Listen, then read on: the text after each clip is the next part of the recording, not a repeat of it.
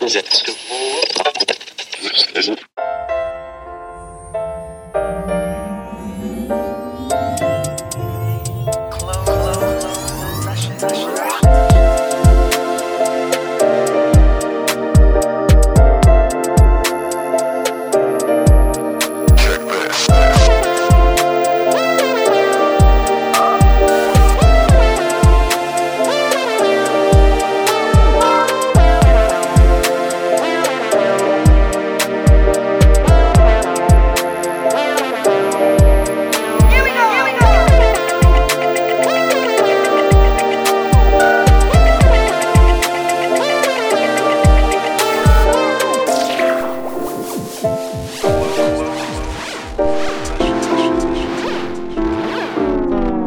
Welcome, y'all. This is the closed session. I'm James Santa Maria. It's your girl Lauren. We're excited today. This is our fourth podcast. We're here in the House of Machines. Thank you. Shout out to the House of Machines for allowing us to do what we do here every Friday. We're hitting around four o'clock. Look out for us. We've got a, a few uh, episodes under the belt. We're talking politics, we're talking business, we're talking the intersection of where both of those meet. And more importantly, we're talking to people who are the movers and shakers. We got a great guest here. First of all, he's part of the fam, good friend. He's come up through the ranks. He's uh, he's making things happen, especially in downtown in the artist district.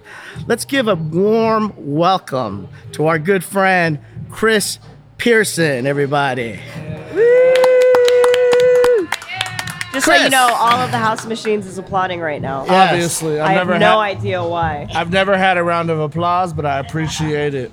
Yes. Now, Chris, you know, um, we're going to do a little bit like what we ask our guests to do, which is a little bit of self introductions. Um, we may know you, we may like you. All 36 of our followers need to know who the hell you are. So I think you, it's 38. 38, 38 followers. Hey, Lenny all right, follows us. awesome. Chris, tell us who you are, what you do, and why you're sitting in that chair. For the 38 faithful, Chris Pearson, born and raised here in Los Angeles, educated here in LA, LMU undergrad, UCLA Law, worked for Antonio Villaraigosa, running economic development on his senior team, advising on all things business and otherwise. Left Antonio's office, have, has worked for a large. This small little company, what's it called? small little company, Hudson Pacific Properties, real estate investment trust, own 19 million square feet and up and down the West Coast. 19 million. 19 million. 19 million square feet. From Vancouver to LA, primarily focused in uh, tech hubs, Seattle, San Francisco, Silicon Valley, Los Angeles. And we've done obviously really well over the last six years.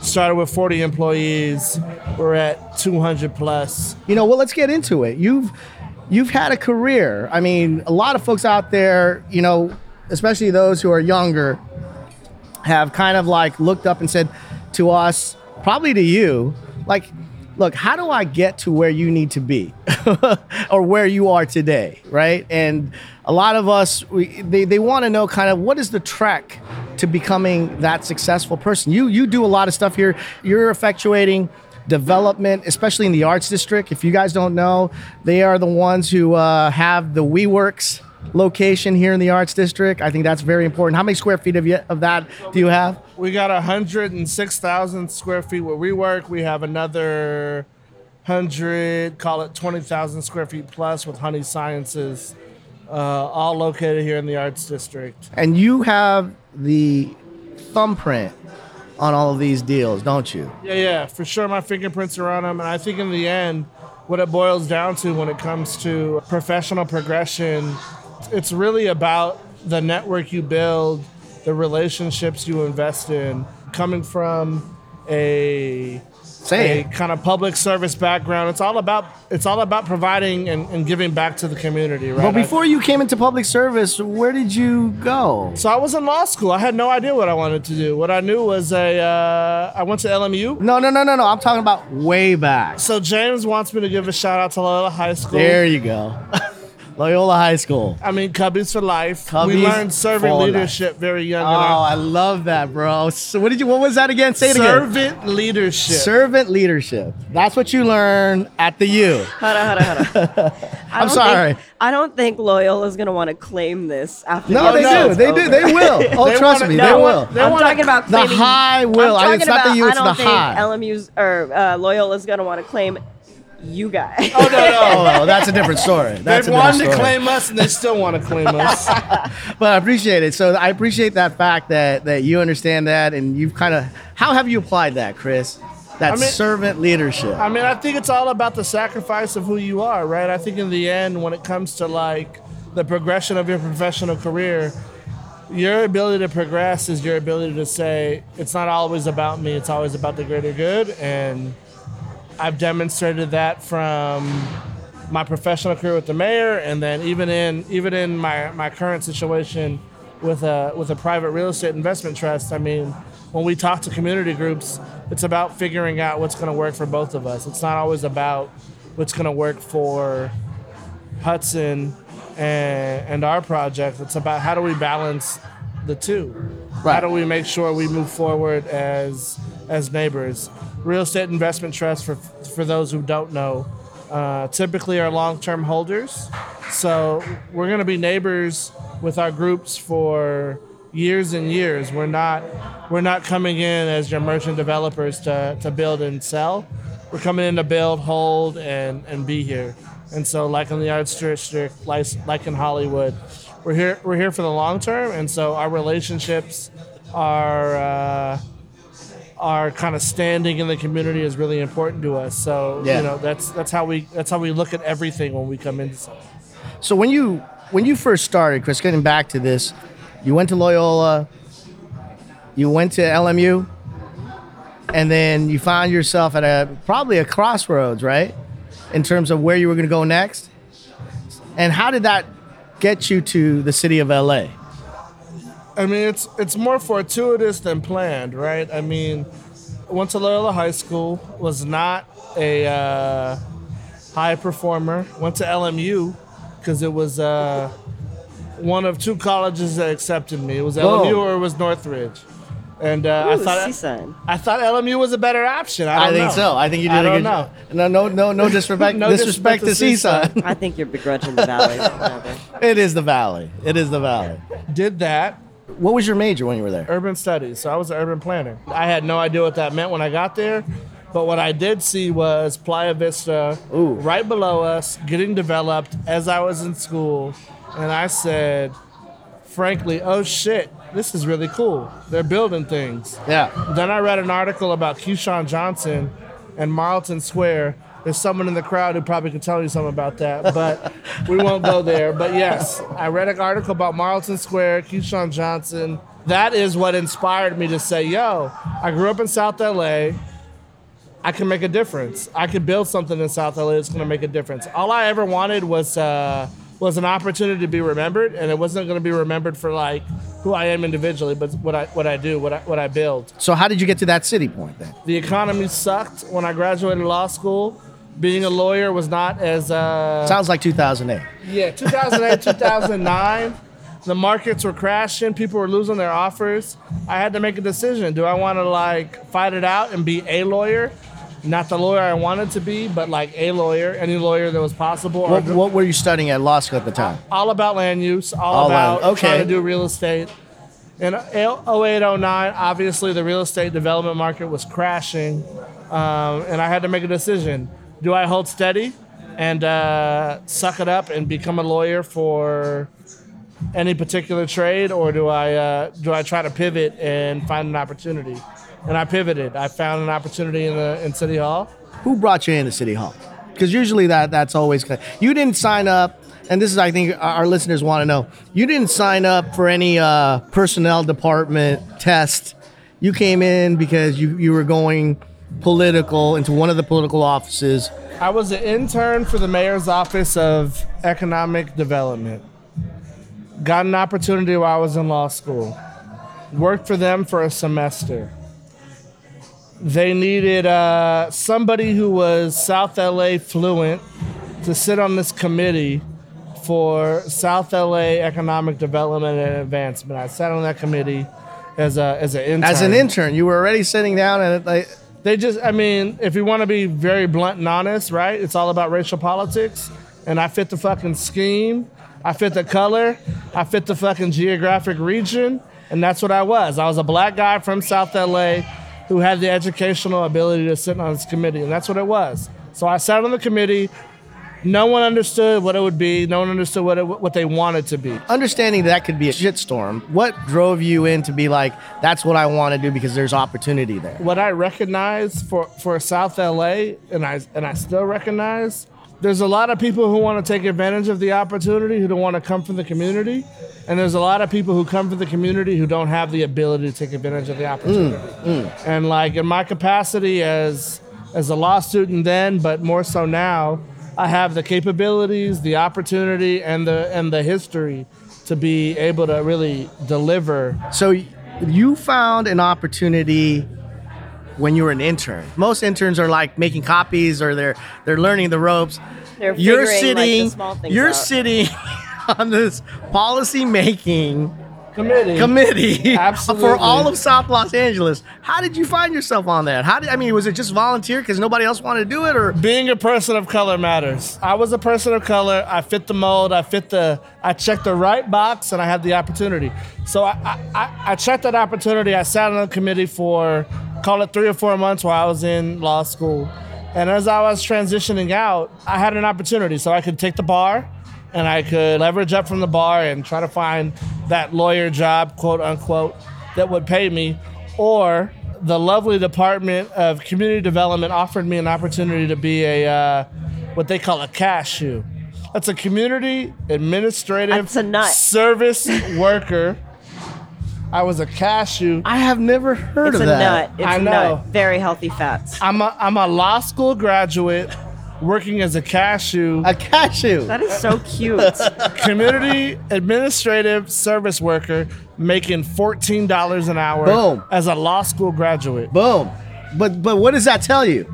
So what it told me was I'm in a position now where I'm in the mix, Yes. but no one cares about me, which is okay.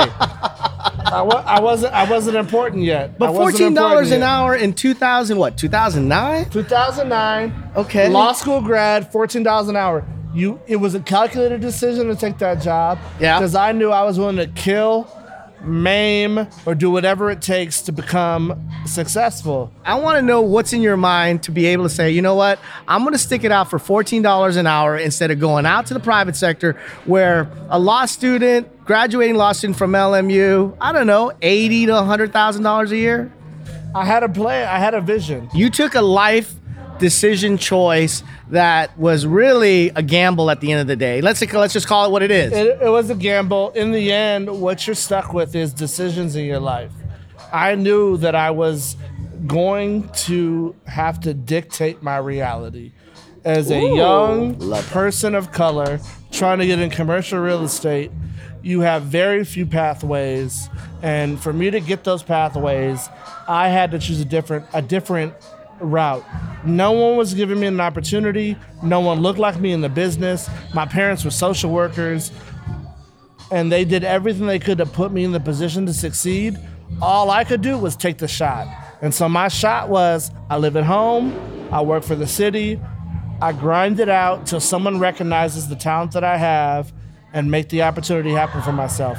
And when I say grind it out, I'm talking about grind it out. what is the grind? Tell tell us what is it. What, the what is the grind grind? is the grind is real. We hired uh, in 2010, call it February of 2010. They hired a new economic development deputy mayor for the city of Los Angeles. say the name. Say the Austin name. Austin Beutner came in, was hiring a whole new staff. They wanted fellows and all these people coming in to help out. That When you say fellows, for where were they coming from? Stanford, Harvard, all of the the you know hoity-toity schools that designated you as successful. And I was coming from Straight up LMU. LMU, UCLA Law, working for the city. And so you know what I did? I emailed Austin and his staff maybe, I don't know, 168 times. And that's no lie. They interviewed me once, and I interviewed them. I emailed them every day from that interview to make sure they remembered that I was going to be important, that I could actually transition to the job. But you had to like literally believe in yourself. That's a tremendous amount of, I guess, confidence in your abilities. I don't, I don't even know if it's confidence. It's it's blind stupidity almost. or it could be that. I don't know. but I mean, in the end, look, look. Even when I got to the mayor's office, they wouldn't give me a salary. They said, "Well, we'll You're still hire- on an hourly. We'll hire you, but we're gonna pay you fourteen dollars an hour." I took it for four months. Four months later, I had a sixty-five thousand dollar a year salary, Oh, which boom. was great. Boom. Which is still not a lot of money. Boom. By the time I was done, three years later, I was making 115 grand on Boom. the, There you go. on the mayor's senior team. So there was 12 of us on the senior team advising him on, on the various areas. Who are you I- advising again? The mayor. And The what was his name? Antonio Villaraigosa. There you go. Shout out So to I did- uh, I shout did out all to the Antonio advising. Villaraigosa. Okay, so as someone that doesn't understand governance or what goes on behind closed doors, what do you mean by advising the mayor? So m- my skill set and my, uh, I guess my role was to really look at all endeavors that impacted uh, business. Business being anything that was on the for-profit end of of what the city of Los Angeles does: tax policy, housing, real estate development. And how the hell, at that time, did you know all of this stuff? Because you said How, that how you old was, were you at this Yeah. time? 26 years old. I didn't know anything, but I, I, I do believe, and I, uh, and I still believe that, uh, that uh, books, opportunities, and questions are always your, your pathway to the future. And so I had the opportunity to ask a lot of questions. But you didn't do this on your. You didn't do this on city time. Is what I'm imagining. Oh, I did it on everybody's time. You did it on everybody's time. That is city time. Remember? First off, you work for a mayor, there is no time It's not city time. Right. When he calls, you answer.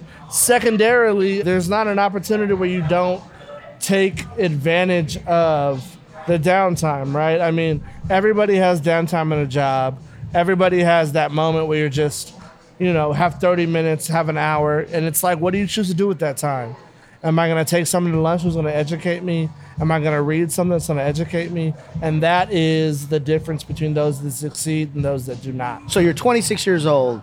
Are you in the inner circle now? I don't think I hit inner circle till right before I left City Hall. Explain to people what the inner circle is. The rare few who are influencing policy making on a level that is coming to fruition, right?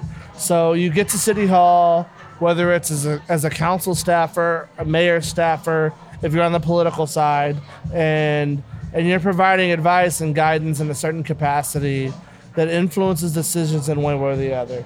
Those decisions either get filtered up to a to a higher up that's going to then take the information you're providing them to the elected and filter it in a way that they see pertinent and or beneficial or not or you are that higher up and you're di- you're providing that direct experience and that direct direction to the to the elected for them to make a decision on how they want to proceed Now, you're kind of climbing the ladder on the political front, and not everybody gets to be in that inner circle, as we know.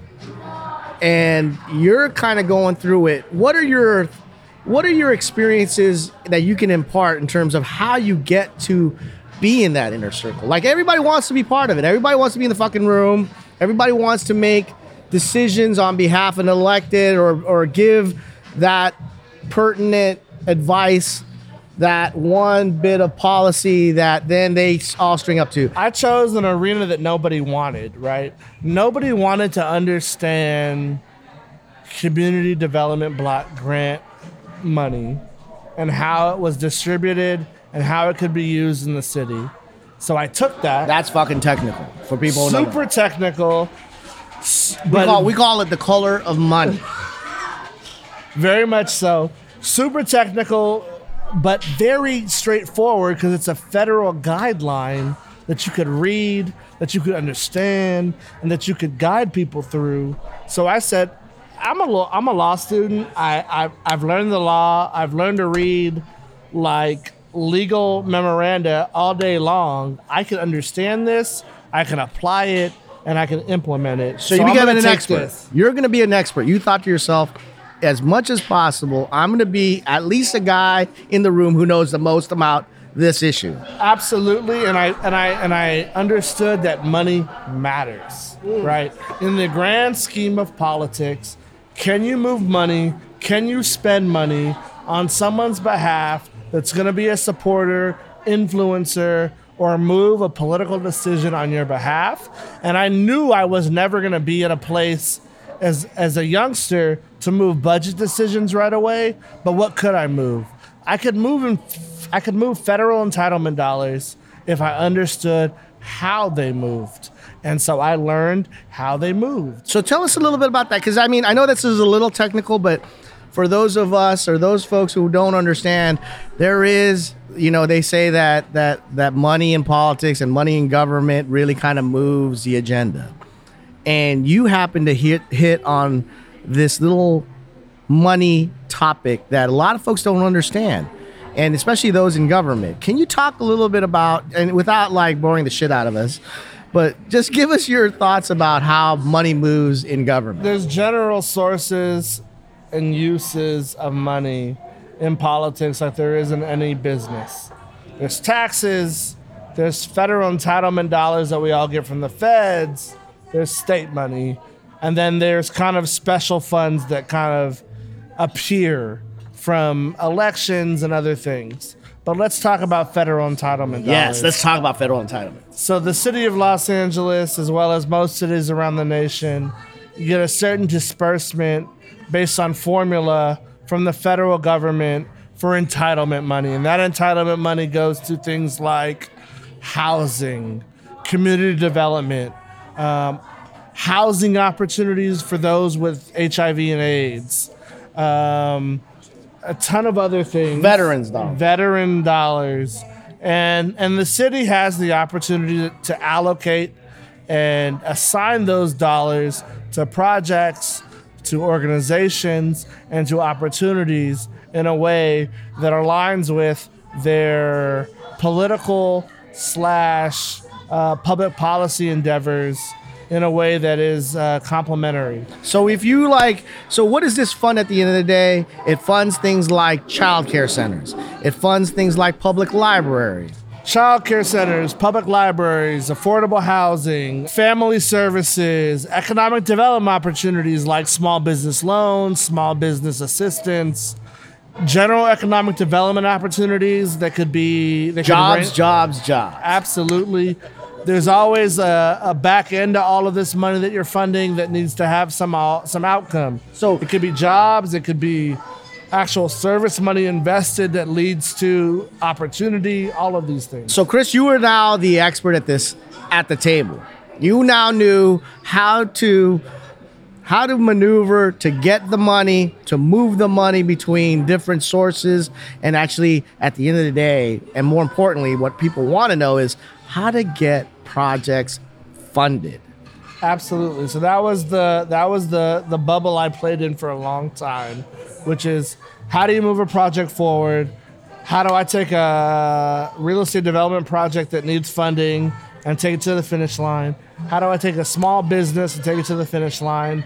How do I empower our agencies and our departments to take the resources they have to move businesses forward?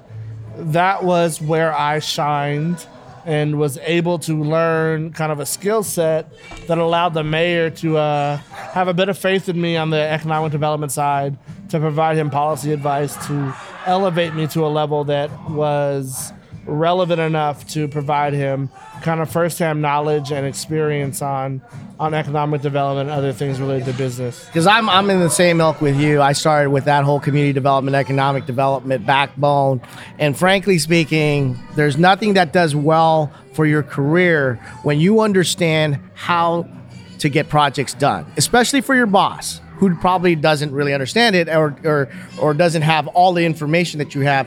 But then you become the important machi- part in the cog, or I'm sorry, important uh, cog in the machine and that's what you became, right? And and that's how and and, and you leverage that shit. Absolutely. So I leveraged it. I filled the void for a long time on on the financing side, and then uh, from there, I, I got the opportunity to advise on uh, tax policy, which proved my kind of ilk in the the policy development game, and then from there, CRAs were eliminated, which is community redevelopment agencies. They were eliminated and uh, gave me an opportunity to discuss kind of the future of economic development, and And now the mayor needs you, and now the mayor needs me. and he needs you back. True story. True story. Okay, so That that was the path. and so tell me, as you move forward to this, give me your best Antonio Villaraigosa story. There's two good stories. First one was we're at um, Coda, which is an electric car manufacturer that unfortunately failed. We're at a luncheon, and uh, And you're with the mayor. with the mayor. Mayor's there to like launch them. Yes, we're all happy, and the mayor uh, hops in his car, and the mayor uh, is in the back seat as it traditionally is. Who's the body person? Because we were talking about that. Tito's the body. So the mayor's in the back seat, security in the front, mayor and Tito in the back. Mayor has his box lunch. Mayor opens said box lunch, looks at his sandwich. It's a good sandwich, but not a great sandwich. It's a good sandwich. Where did the sandwich come from? It's from it's from Coda. I don't know where I don't know who made it, but we have we have sandwiches from Coda. Okay. We all ate the sandwiches, but the mayor. I was just So- wondering if it was like from Subway or from No, no, I don't Jersey know. Mike's. I don't no, know. No, no, it's not a name brand sandwich, but it's a sandwich. Okay. It's a So- Coda sandwich. So he looks at the sandwich and he goes, uh, Tito, can I see a sandwich? Tito's like, but of course, Mayor, you can see my sandwich. The mayor takes Tito's sandwich. The mayor then proceeds to uh, remove the bread from Tito's sandwich and take the meat and the cheese from Tito's sandwich. He takes said meat and cheese and puts it on his sandwich and hands Tito back a sandwich with lettuce and bread only. and says, Thanks, mijo. and then eats the sandwich in front of Tito, who hasn't eaten all day either, but he has a bread and lettuce sandwich that should be appreciated. He turned vegetarian at that point, right? For sure. Simultaneously, second best moment. It's last year of our administration. I fucking get annihilated at the uh, Delta Grammys party. fucking drunk.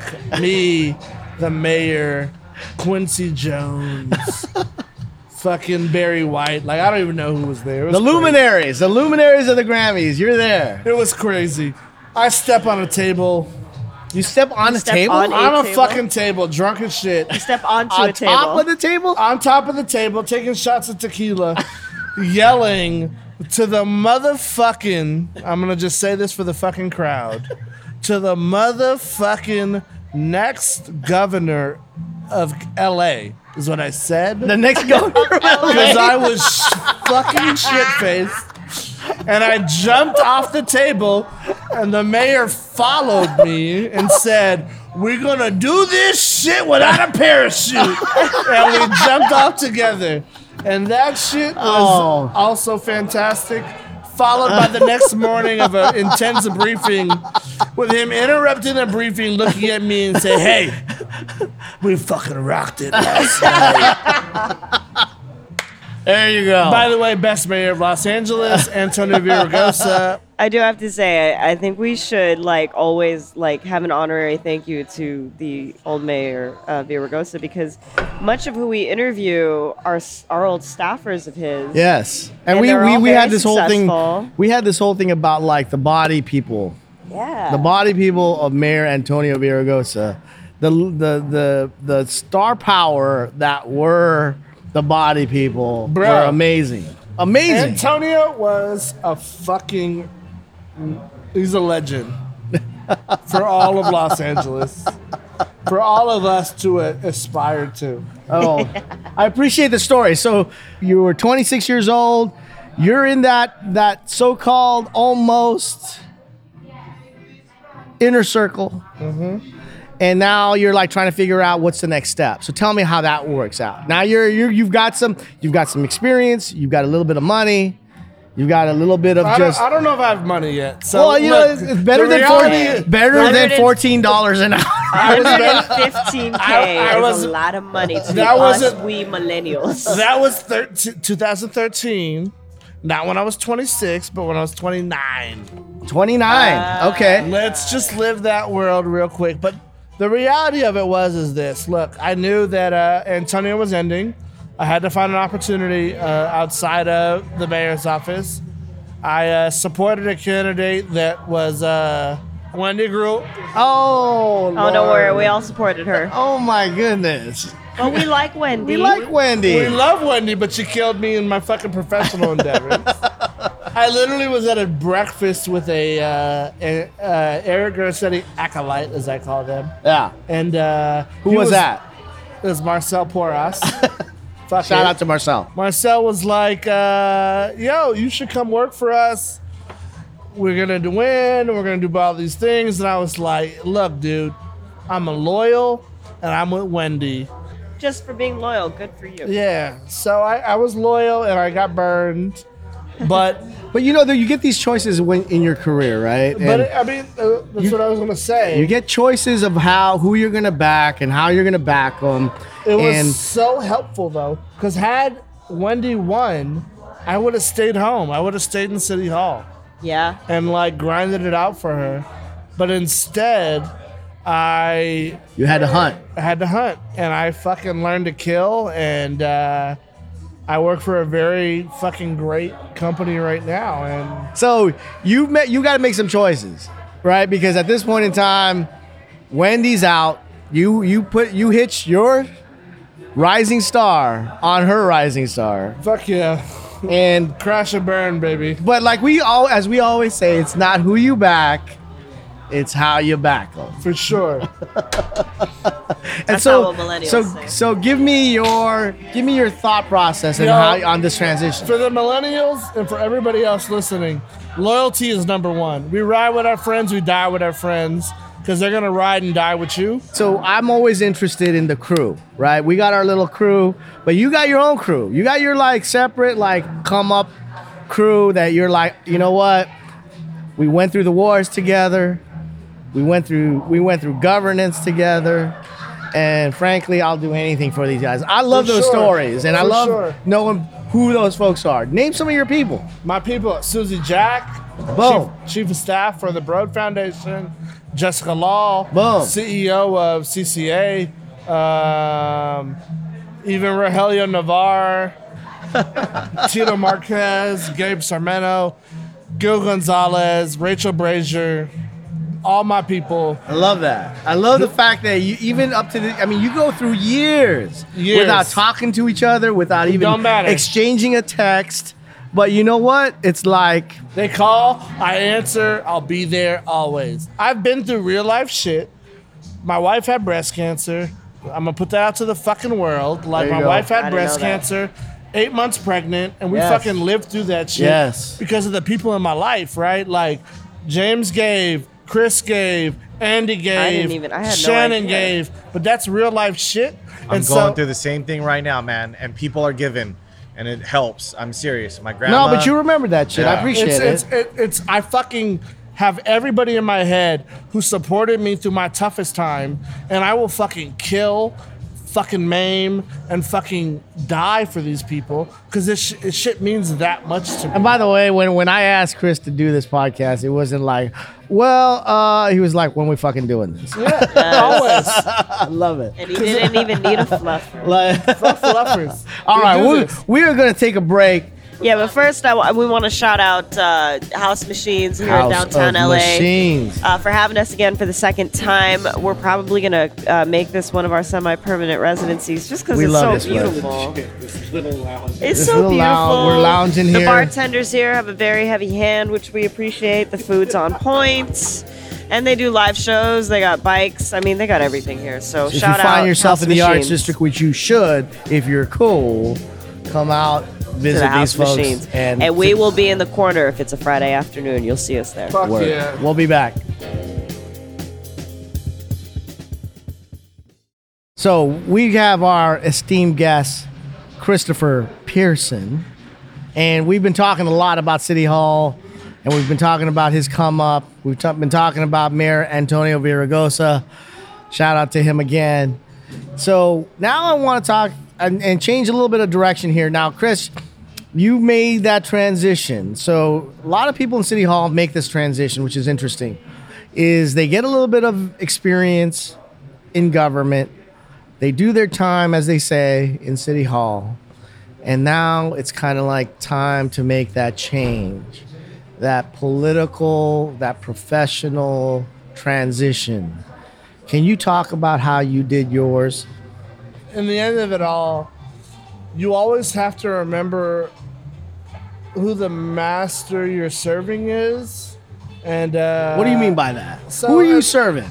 So I, ser- I serve a company, I serve investors, and uh, I think it's very easy to feel as a political operative at a certain point that you're not doing kind of the the social good of the world. But you got to remember, like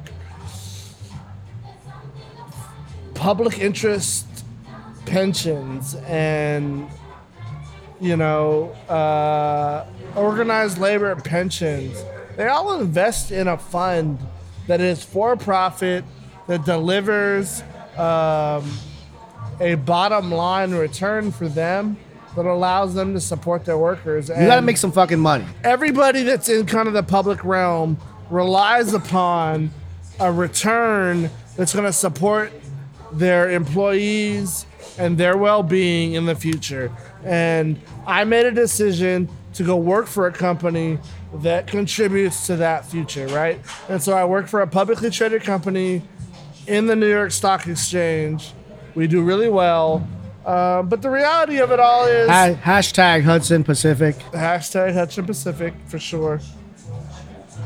And that's that's kind of the world I live in, right? And I mean, I think in the end, like And so, how was that transition? I mean, like now you're serving the public, you're serving the the public benefit, the public good, and now you have stockholders, you have folks that you have to answer to that have a maybe have a different agenda I than think- what you would have in government. Explain I, that. I think I think in the end, you always got to remember the, the seat you sit in, right? And I mean, my seat and the reason they hired me at that particular moment in life was to get projects approved.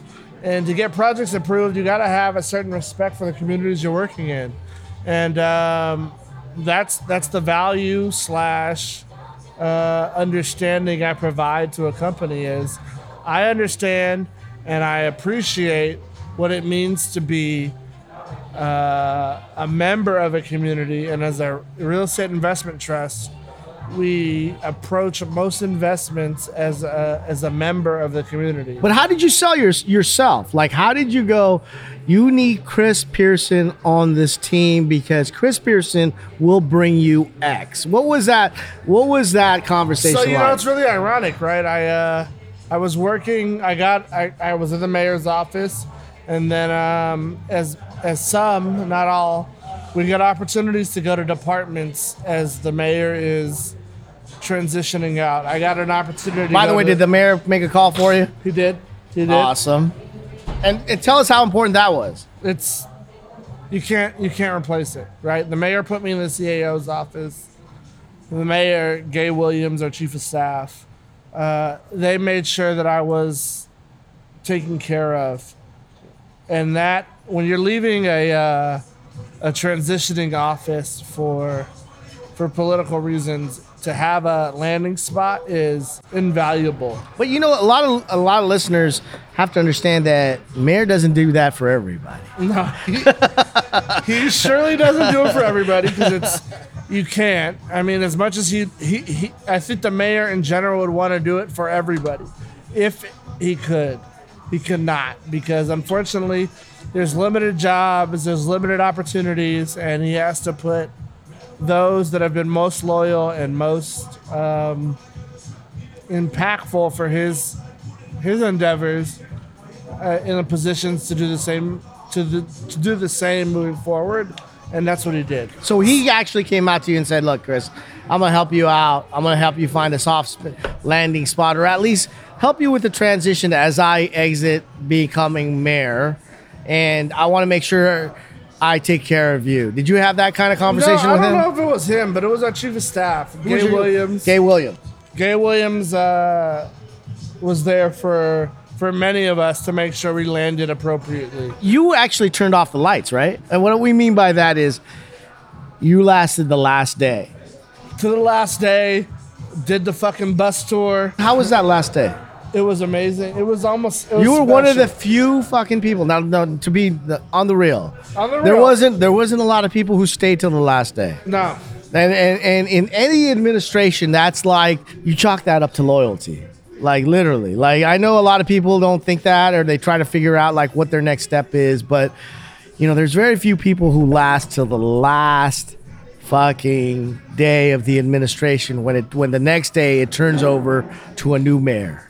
Tell us about that experience. It's uh, it's as scary and as kind of blissful as you can imagine, right? I mean, I think on the uh, the scary side, it's realizing that kind of your guardian angel is gone, but on the blissful side, it, it, it's it's knowing you've lived a life at that particular moment that was um, reflective of your loyalties. How many years did you do with the mayor? Four and a half. Four and a half. Uh, basically his whole second term. Um, and I think in the end, like that's what it boils down to, right? And when Like, when did you land the Hudson deal? I landed Hudson after the mayor was transitioning out. So you were like jobless. I was not jobless because the mayor took care of me, and Okay. I was in the, I was in the CAO's office. Okay.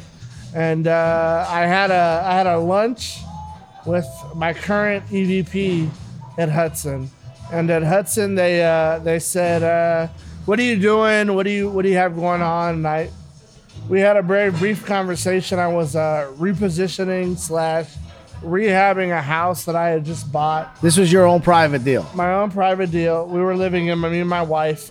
You know, we talked, and then uh, I think like the irony of it all, he did some background checking on me, and then uh, maybe uh, I don't know six six weeks later, I got a call. Maybe four weeks later, I got a call from Hudson, and they were like, "Hey, That this isn't just an ordinary call. Hudson's a, a fucking big player out there. So you getting a call from Hudson is not like getting a call from like, I don't know, Ralph's. I wanted to progress in real estate, and Hudson and Hudson was an opportunity. So I took Love a that. twenty five thousand dollar a Love year that. pay cut. Three months after I bought a house, So you're in the private sector. making less money than I made in the public sector. I think that's really So, important to so hammer for in. for our okay, I get it, but like for our listeners, today, 2019, October. I'm sorry, November 1st. Tell us what your title is today. Look, I'll tell you it all. I'm a vice president of Hudson Pacific Properties. You're good. I'm good. and and that's like if anything it's not a cautionary tale it's like what you can be if you set your mind to what you want to do plan it out. Whatever decision you make is a five year decision. If you can't connect your story to the decision you're making right now, to the story you're gonna tell in five years, then you're making the wrong decision. And that's the fucking truth. Like, if you could tell me why you made the choice when you were 25 to where you landed at 30, then I'm fucking with you. But if you can't tell me why you made a choice at 25 and then you're, I'm at 30 asking about your career progression, then you're you're not with my you're not with me. Like we don't fucking speak the same language. Look 5 years in advance, make a decision based on your 5-year progression, and that is why you make the choices you make, right? In the end, it's all about this progression, this ability to, to look in the future and like achieve the things you want to achieve. And to do that, you have to see the future. so for those folks who are like kind of coming up right and they see you take some and i'm not even gonna say it these are fucking major risks right that you are involved in with having to decide one way or the other but you choose at what i love about what you say is like you chose yourself. You chose you. You didn't go with like i'm gonna choose the candidate. I'm gonna you said like i believe in myself. And a lot of folks out there don't feel that way. And what do you have to say to those folks who just don't feel like they got it in them? Because i think especially like and i'm gonna be real about this uh, people of color don't feel that way. Wherever you're pigeonholing yourself is where you're gonna end up if you don't fucking take the shots. So take the shots, right? Like in, in the reality for all of us is if we take the shots, we will fucking maybe hit 50% of them. I don't know if we will hit all of them, but the reality is if you don't fucking take the shots, you'll never hit any of them. So, people would be remiss, I would be remiss if I didn't talk about the Arts District. And Chris, you're fucking all over the Arts District. You are a Hudson has been a an early adopter. B, you guys have doubled down in the neighborhood, especially where we're at. And I just love the fact I spoke to some people, told us about price of land. Give us your insights about what's going on in this neighborhood and how you're like feeling about it. Housing's coming in, jobs are coming in, retail opportunities are coming in. Spotify is coming to town. Warner Music is in town. These are opportunities on the office side that are gonna stimulate and grow the retail market, the resi market, which is only gonna add to the growth of the arts district. We're excited as office developers. I'm gonna give you the last word. This is kind of like your time to say like whatever you feel like, how you feel like, and what you feel like. So tell us in your last words what you're feeling, what do you want to say? Here's the microphone. Go. People of color, it's our opportunity to fucking take advantage of the world. Yes.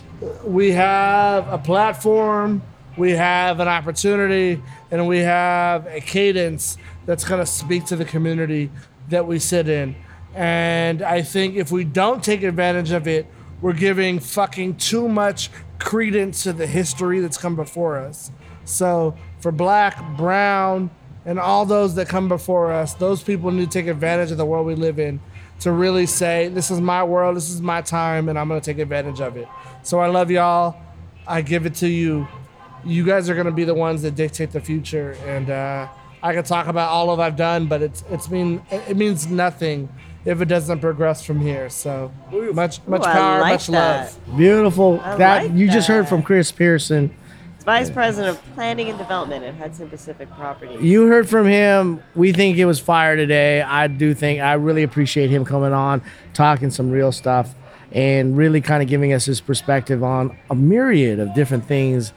We appreciate it. We hope our 38 followers today that you Turn took some. 48. you Just took- if but for the fact that what you said was really empowering for a lot of people, at least my age, trying to come up ourselves. What you said was really meaningful, so we appreciate that. and thank you again. Ladies and gentlemen, this is a wrap. I want to say thank you again for joining us. This is the closed section.